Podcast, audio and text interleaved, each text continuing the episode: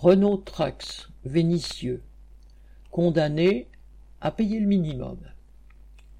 Les travailleurs des sites lyonnais Vénitieux et Saint-Priest de Renault Trucks, qui avaient attaqué leur employeur pour préjudice d'anxiété concernant l'exposition aux poussières d'amiante, ont reçu la notification du jugement. Pour 474 d'entre eux, l'entreprise a été condamnée à verser de 200 à 10 000 euros d'indemnité, mais les 665 autres ont été déboutés. Malgré de nombreux témoignages contraires, le juge départiteur s'en est tenu aux arguments de la direction, considérant que deux secteurs seulement des sites de Vénitieux avaient utilisé de l'amiante, la fonderie et l'atelier car et bus.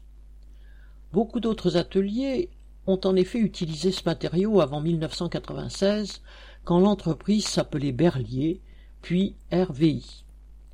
Les travailleurs de l'usine Pont à Saint-Priest, dont le site n'avait pas été classé amiante en 2016, contrairement à celui de Vénitieux, ceux de la forge du montage camion, du montage moteur, des ateliers de maintenance, des secteurs emboutissage et soudure à Vénitieux, ont de quoi être révoltés par ce jugement.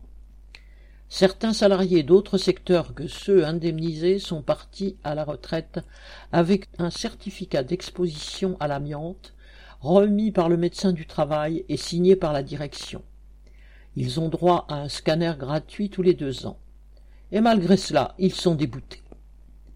Renault Trucks veut bien laisser partir en pré-retraite amiante aux frais de la sécurité sociale des travailleurs usés mais ne veut surtout pas payer pour ses responsabilités dans l'exposition des travailleurs à ce poison.